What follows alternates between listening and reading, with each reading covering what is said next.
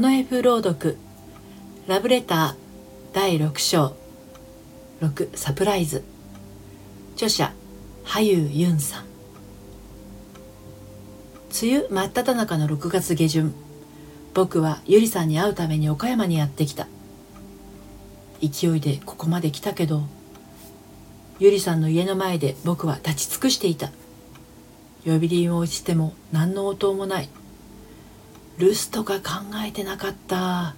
本当なら東京で洗練された男になってからゆりさんにサプライズをする予定だったのに、急ぎすぎて何にも準備できずに来たし。僕は自分の胸から足元までゆっくりと視線を移動させた。はあ、相変わらずの自分の格好にため息しか出ない。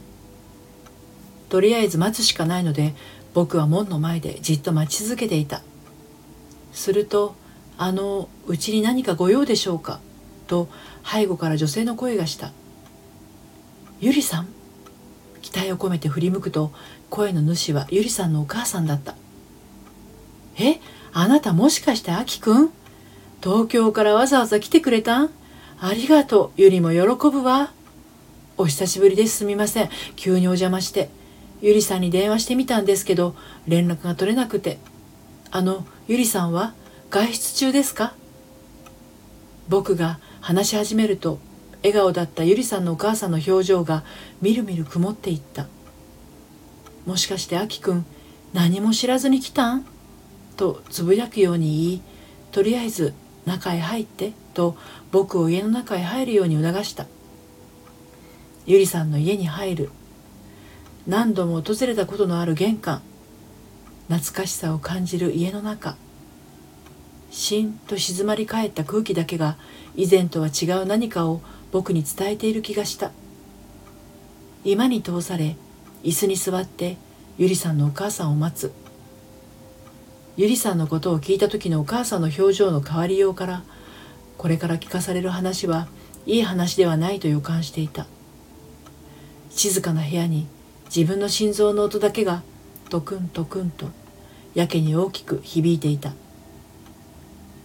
ゆりさんのお母さんが「あきくんどうぞ」と麦茶を僕の前に置いた。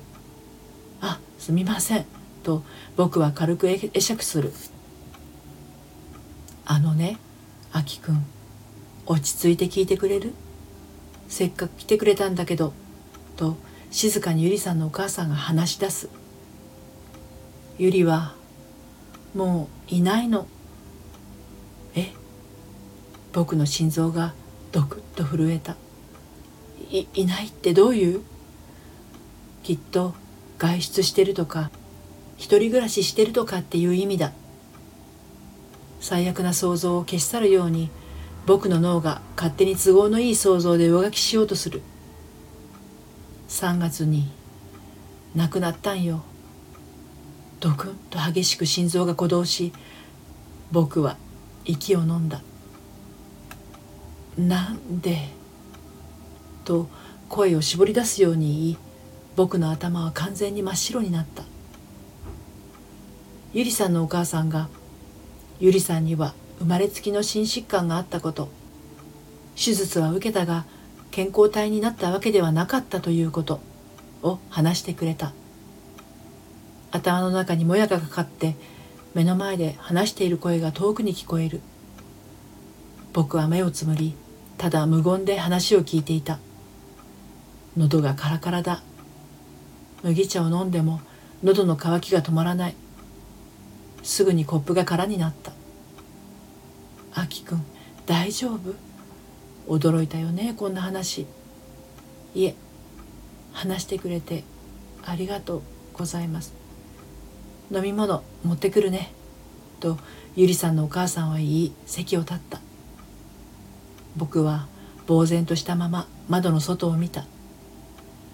窓の外には庭があり、見覚えのある青い花が咲いていた。バッグから写真を取り出して窓の外の花と見比べる。この庭の花だ。その花とゆりさんのお母さんが写真を見て言う。ゆりさんが送ってくれて。そう、その花はこの地域じゃ結構いろんな場所で咲いててね。今ある庭の花は少し前に咲いたのよ。だから去年撮ってた写真かな。はい、飲み物どうぞ。あ、すみませんと言い一口飲む。甘い香りと味が口中に広がる。甘い刺激で止まっていた思考が少しずつ動き出すような気がした。僕を見ていたゆりさんのお母さんがアップルティーにしてみましたと言い、優しく微笑んだ。これね、ゆりが好きでよく飲んでたんよと言い、ゆりさんのお母さんも一口飲んだ。そうなんですね。ずっと一緒にいたのに、僕知らないことばかりです。心臓のことはゆりに口止めされててね。口止めと僕が言うと、ゆりさんのお母さんがうんとうなずいて話し出した。多分ね、あきくんに気を使わせたくなかったんじゃないかな。でもゆり、心臓が悪いようには見えなかったでしょ。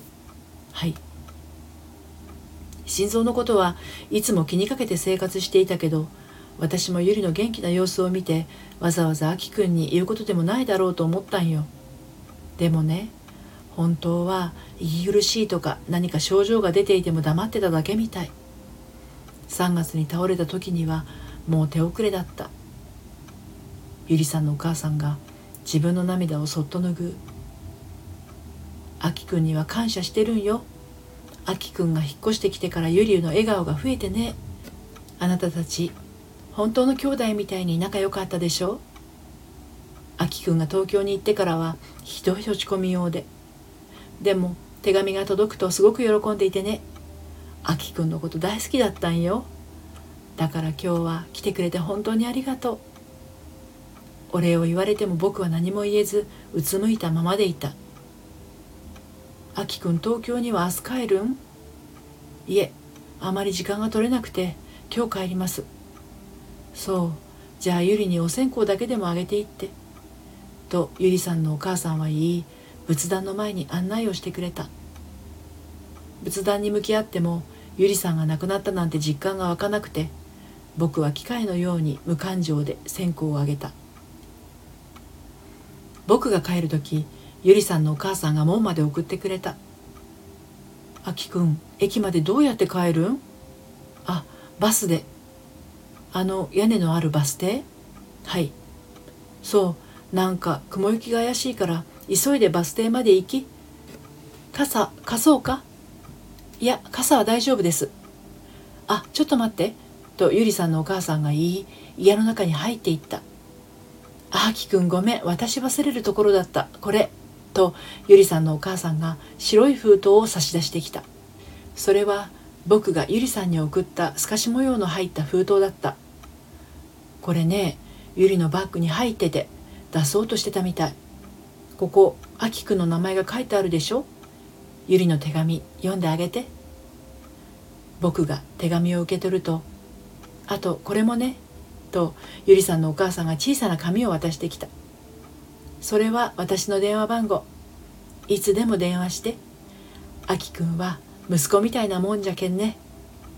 と言い、元気のない僕を励ますように、笑顔で見送ってくれた。最後まで聞いてくださってありがとうございます。第7章に続きます。